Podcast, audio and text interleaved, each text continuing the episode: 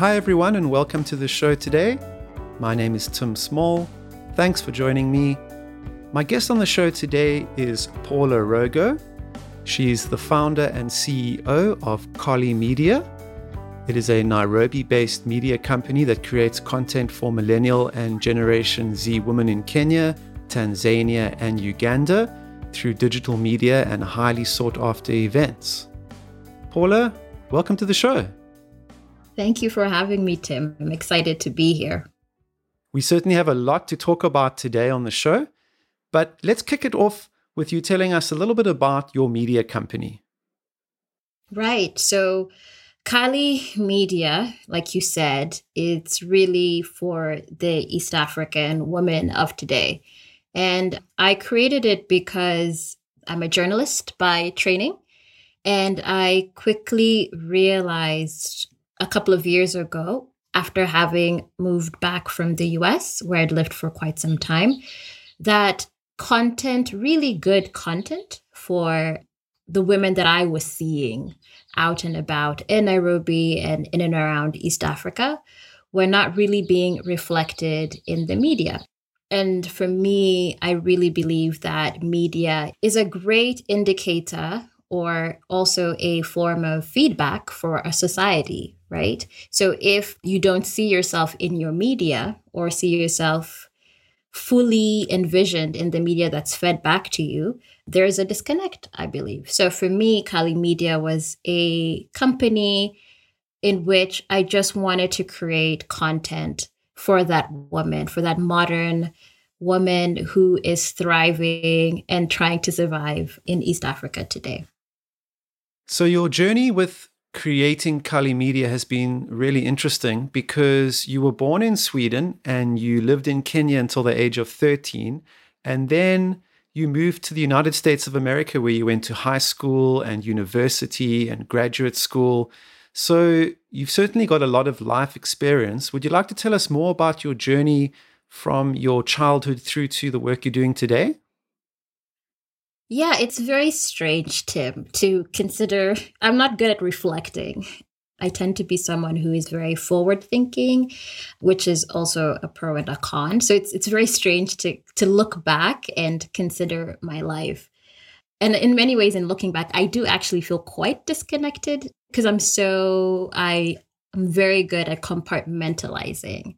So I think it's actually really difficult for me to figure out a through line of my life because there is Sweden life, which I barely remember, and this Kenya life when I was younger. And then even within the US, there's these specific periods for me. And I, I always think, and maybe that's why I ended up being a journalist, that the one thing that I've always felt connected through, no matter where I was, is my work as a storyteller. And the way that showed up was the fact that I became a journalist. But even if I didn't become a journalist, I really feel like I would be doing some form of storytelling somewhere. And for me, I think I really enjoy listening to people and hearing people's stories and hearing how people came to be and their motivations and why they are the way they are. Something about that human expression is really key and important to me.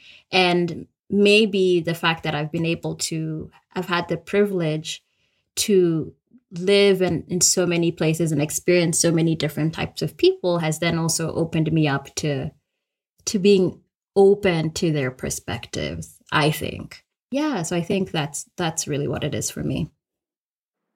Well i'm certainly very impressed that you hold a master of science in journalism from columbia university and I'm really interested to find out whether journalism and storytelling was something that you always felt you wanted to get into when you were younger, or if perhaps you experienced a lot of influences from the world around you or your family that led you down that path. Can you tell me more about your journey into discovering this interest and passion in journalism?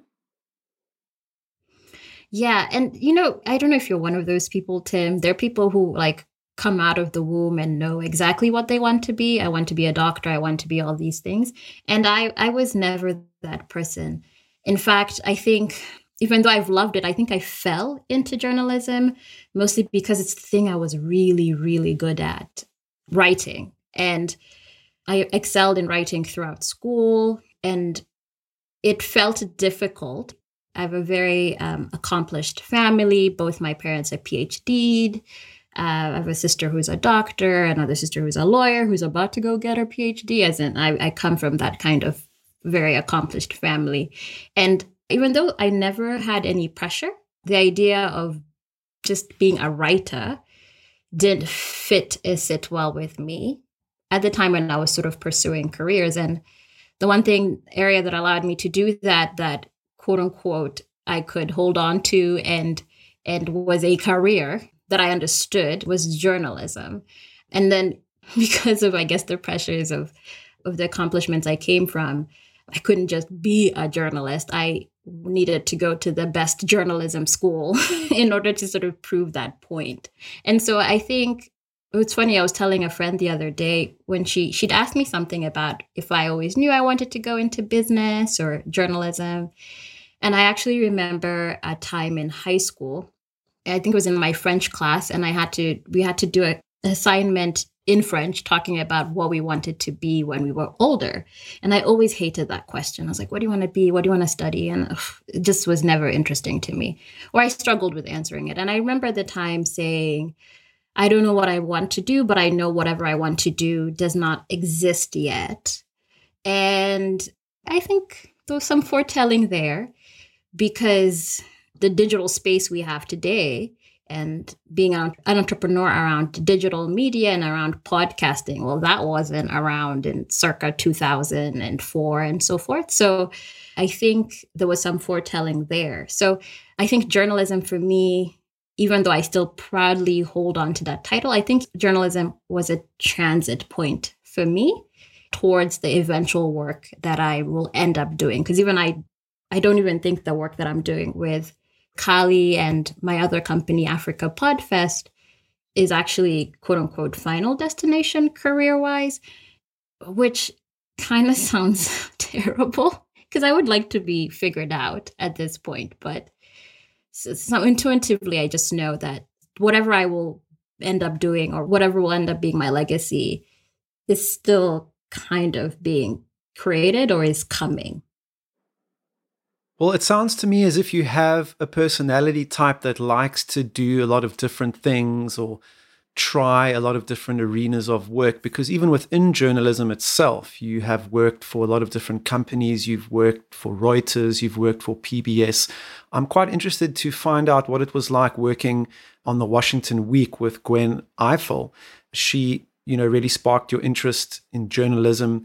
And I believe that you actually interned on the show in 2008, which was the year when she was the moderator of the vice presidential debate for the US election there's journalism and then there's journalism in Washington D.C. which within the American context which is politics you know hard news White House Congress et cetera et cetera and it's a very small really established circle and the queen bee to say of that circle was Gwen Ifill at a particular period in time she was a moderator for Washington Week, which was a decades old political roundtable that all the insiders in Washington used to watch on Friday nights. That's how you know it's a big deal.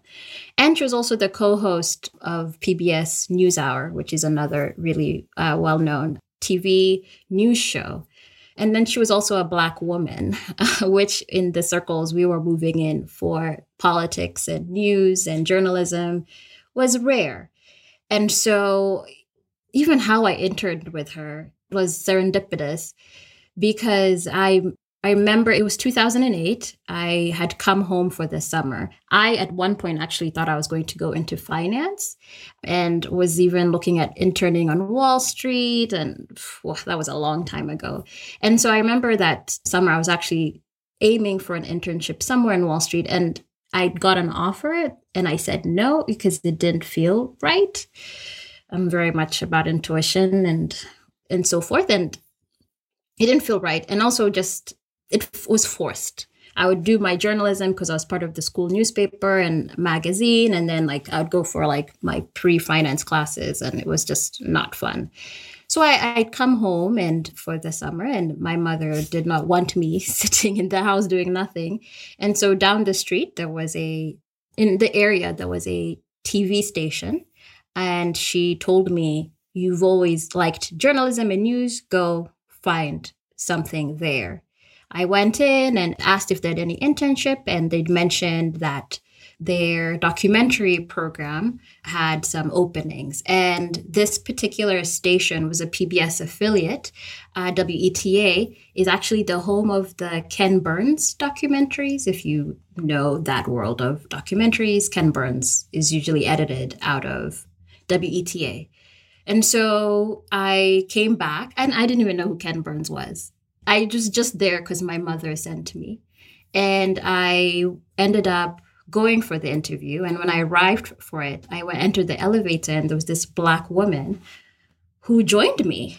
And we were going up and she asked me where I was going. And I mentioned the executive producer I was going to interview with for this documentary potential internship. And she we got to the same we ended up getting up on the same floor the fifth floor i remember this very well and then she just sort of grabbed my hand and just said can you just wait in this room?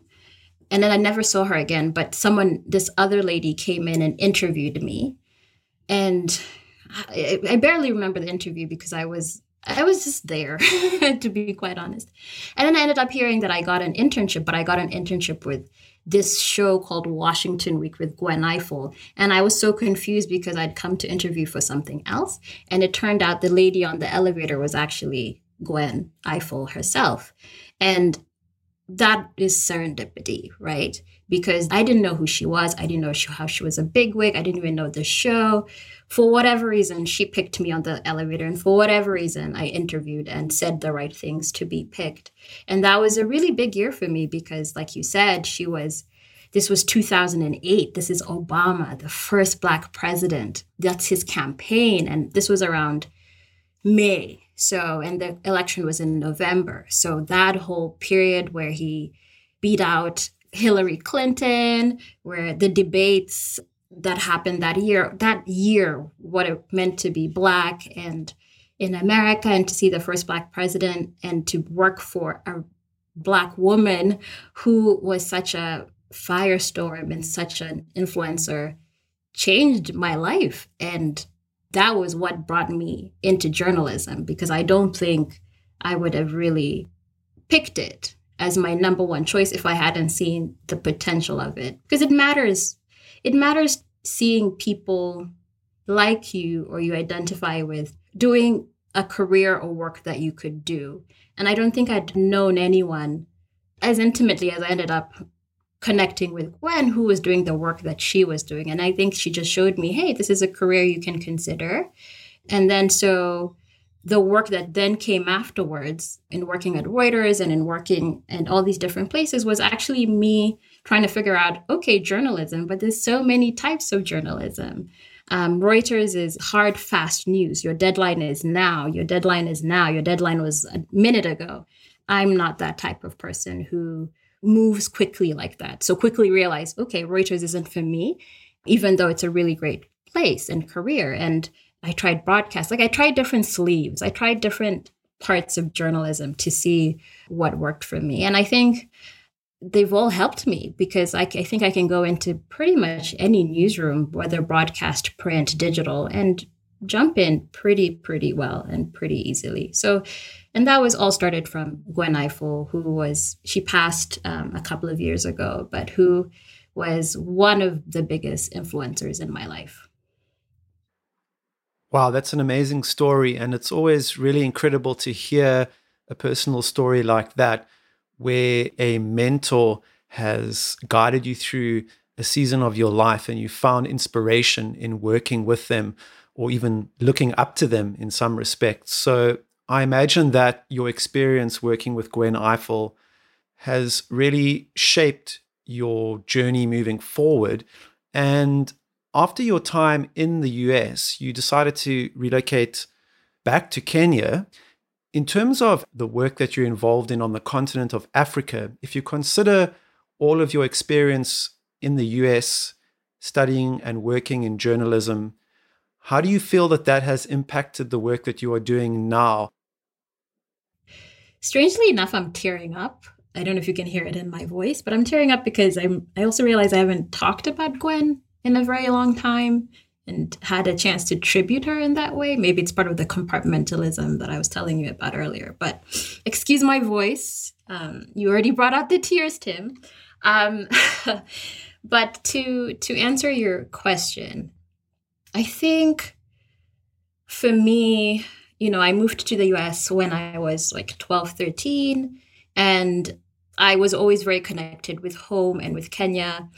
But it was also very difficult to access the continent from that side of the world, especially during that period of time. And when you're in the diaspora, you're always so hungry for news from home, for any connection with home. And sometimes the only, especially at that time, the only way you could get it was through news. And a lot of that news was, you know, the African story is very limited in its storytelling. And so for me, I'm very much the type of person where if I if there's something I want to see, I do it. I create it. I don't wait for anyone else to do it. And I think that ended up being a thread even in my journalism. I, I ended up going to places that would allow me to, even if just in limited forms, allow me to report or do work on Africa. I think that's also like a thread in terms of the places I was allowed to go the places I considered working in. And so my choice in actually coming back is that I realized that there are very few companies in the West that would allow me to do the type of journalism about Africa that I wanted to do. And the type of storytelling that I wanted to do. This is storytelling that is nuanced. This is storytelling that gives us dignity. This is storytelling that's diverse in perspective there's and there were places I worked where I, I was allowed that, but I still felt that there could be more. And because I'm the type to just create my own thing, I was like, you know what, let me do this. So I think what I've learned is that what I've tried to do with my companies is create the spaces that allow other people to do more storytelling of themselves. So Kali Media is content creation for East African women. And my goal is to bring in East African women to do that storytelling, right? The goal with Africa Podfest is to allow space where hundreds and thousands of other African podcasters and listeners can connect. And that's storytelling in itself. Because I guess I always felt very limited in the range of stories I was allowed to put out there and share and tell. And I was always pitching and being turned down and saying, we've already done this and and so forth. And so this is where this comes from. I don't know if I'm going to be successful with it because also making money, choosing to make money in this way is, is very, very difficult. Like media is a very tough space. But you know, I think I think the attempt matters. Well, let's chat some more about Africa Podfest. It's the region's first podcast festival that was set to take place in Nairobi, Kenya in March 2020. But of course, the event was postponed due to COVID 19 concerns. Can you tell me more about Africa Podfest and what it's going to look like in the future? So, the fact that Africa Podfest even exists is because I ran into a roadblock when putting together Kali Media. One of the key strategies Kali Media was going to follow was creating Kali Pods, which was supposed to be, or is supposed to be, this women only podcast network with women hosts and women focused topics and so forth. And as I was building it, I quickly realized the roadblocks in investing in this space, in that there were just certain parts of the podcasting ecosystem that were not in place specific to Africa that just had to be created in order for me to even consider Kali Pods being a success or even start doing the work I want to do around it. So I had to like put Kali down briefly and run over to and create Africa Podfest. And the reason it came together is really we're both African. We understand radio is king and the reach of radio on the continent. And here is a digital aspect of that platform of radio. And the opportunities then are similar to the potential of radio. But also, like I said, the ecosystem and certain structures have to be in place for podcasting to really flourish in Africa. And, you know, and there are pockets, there are really great people doing great work in different parts of the continent, but they're not talking to each other. They're not sharing information. They're not coming together and innovating together um, because there are things happening in Nigeria that Zimbabwean podcasters could really benefit from, and vice versa, and so forth with other parts of the continent. So that's really what Africa Podfest was supposed to be. It's a place that brings people together to convene and to ideate and to connect as it pertains around African podcasting. So, like you said, it was we had to cancel it due to COVID, like five days before we had to cancel it. And it was a curse and a blessing to do that. The blessing of it is slowly starting to show itself now.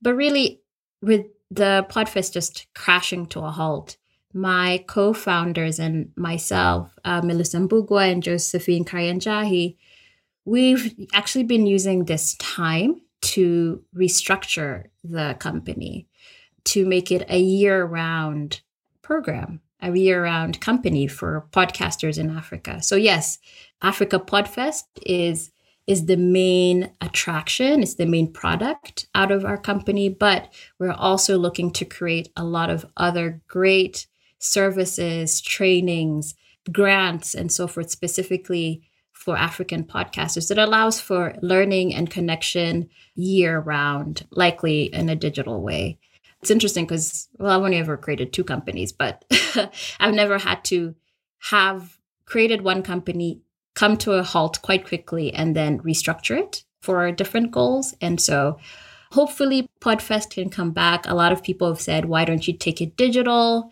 And we are considering that amid the new restructuring. But for now we really hope that sometime in the future we can all come to Nairobi, connect, and talk about podcasting in person. Because I really do think the person to person conferences and festivals are really important for connections other than just the things that is on the topic of the festival itself. So that's what we're planning to do. Yeah, it's really interesting to learn more about Africa Podfest. And I'm sure there's so much room for growth there's so much room for trying out new things. And so I guess in many ways, you are still in the very early stages of a really exciting endeavor. So I will certainly keep my eye on Africa Podfest and hopefully even attend one of the uh, festivals in the future. But right now, in the current times that we're in, you do actually have a podcast of your own, which is an African podcast for women in business. I love the name of your podcast. It's called I Have No Idea What I'm Doing. Can you tell me more about this podcast? Yeah. So I really don't know what I'm doing. So when I moved back to Kenya and decided to start Kali Media, like I said, I'm a journalist there's one thing to produce content and to produce media. It's another thing to produce it and monetize it and make it a company. And even though I was very connected to Kenya, I had been living outside the country for more than a decade. There's just things I did not know how to move within the country and so forth. And one of the benefits of being a journalist is creating media and creating content and I, I felt like if I'm struggling with finding information, because that was my issue, finding information about just how to start my company, because I kept having to sort of go read what's happening in South Africa or go read about what's going on in the US or what's going on in Europe business wise, and then bastardizing that research to sort of fit within Kenya. And and so I thought, you know what? I have no idea what I'm doing. Why don't I talk to women other entrepreneurs who actually have done what I'm doing. And they can also share what they've learned, what they know with other women. And so that's where the podcast came out of. And the podcast was two pronged. I'm all about being efficient. So it was selfish in that it was a chance for me to just interview all the people I needed to talk to in order to sort of start my business. So, lawyers, accountants, and so forth about just things I needed to know in starting my business. So, sort of that was one. And then also, like I mentioned, I was considering Kali Pods, this podcast network. And I knew there was potential in podcasting in Kenya, but I, I needed to test it. So, also, the podcast in many ways is a testing tool for me. And the results of that first season which is it was actually supposed to be one season a limited series podcast eight episodes put it out there see what happens. But the result of that showed me you know what? Podcasting is a route you can go to create the content for women that you're aiming for. And i then think also from this podcast africa podfest then also grew and evolved. And so, yeah, I, it was supposed to be limited series eight episodes for the first season came out at the end of 2018 and then now just during covid i've relaunched it again. And it's a little different a little bit more personal all about business has aspects to do with money and is also east africa but also probably expanding to the whole of africa. And, and i'm just talking to women about what the journey of starting their businesses and just how difficult it is and lessons they've learned so that anyone coming after us doesn't have to run into the same the same roadblocks which i think actually is something i picked up in the us among black women and maybe it shows up in the example with gwen ifill maybe it's because of the plight of african americans in the us and what they've had to struggle with in that country but they're very especially black women they will reach back if they're in a room or at a table where they see you'd like to be, they will reach back and pull you towards that table or through that door. They will hold your hand through it. Even sometimes, even if you don't realize, as it is in the case with Gwen, that you would like to go through that door. And I'm hoping that this podcast is that for for other African women that the women who I get to talk to and who get to share their highs and lows and what it took to start their businesses can learn and also do it themselves much easier. Yeah, that's really interesting to hear more about that.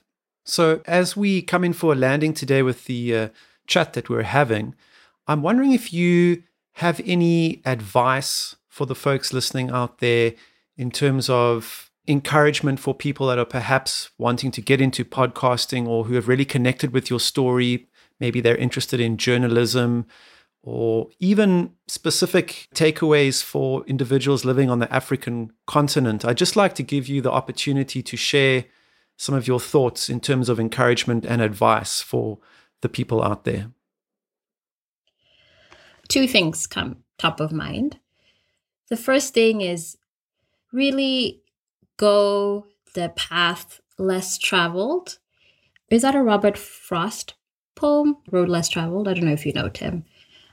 But yes, for if you would like a life that, and I recognize I am coming from an extreme place of privilege to be able to share this, but I think it applies for everyone in whatever world or space you're in. But if if you want a life of interest, a life that a life that will excite you, follow the road less traveled. It's a lonely road. It is a scary road. It is filled with a lot of doubt. It is a road with a lot of thorns, but it's never boring at all. And you'll get to meet like minded people, exciting people. And you'll also learn to just be okay with yourself. And I think that's really, really important. So always, even in the smallest way, try consider the road less traveled because you never know where you'll end up. And sometimes it's a dead end, but sometimes it's really exciting. And then the second thing is to just trust your gut, to trust your instincts, it comes to mind. Why does it come to mind today? It comes to mind because there's certain decision making I've had to make in these recent weeks that are just bananas. They just do not make sense to anyone, even to me. but I know what my gut is saying. So maybe trust your instincts, or if nothing else, learn how to listen and connect with your instincts and your gut because usually it's telling you something that you need to connect with and respond to. And I think with those two things, the road less traveled and trusting your instincts, life can be quite exciting and full of verve and full of just magical things. Wonderful. Thank you so much for sharing. I really appreciate that. And of course, it's been really wonderful to have you on the show today. Thanks for coming on and sharing your wisdom with us. If the listeners would like to get hold of you, your website is kali.media. So that's K A L I dot media. That's probably the best place for them to uh, reach you. But is there anywhere else where they can find you? Yeah, they can. Um, I'm on all the socials and and I respond, so they can find me at Kali Bawse, which is at K A L I. Bawse is B A W S E. I had to just do extra, be extra about it. I'm I'm on Twitter and on Instagram, so I'm really accessible in that way. And if not, just go to the Kali Media website, K A L I dot media, and you can find my email and I read all the emails. So feel free to contact me. I'm very accessible. Great. Well, thanks again, Paula, for joining me today on the show. It's a real privilege to have you on, and I've really enjoyed speaking with you. Of course, I wish you all the best for the future and look forward to attending Africa Podfest. Thank you so much, Tim. This was this was fun and revealing. Thank you for having me on the show. It was such an honor.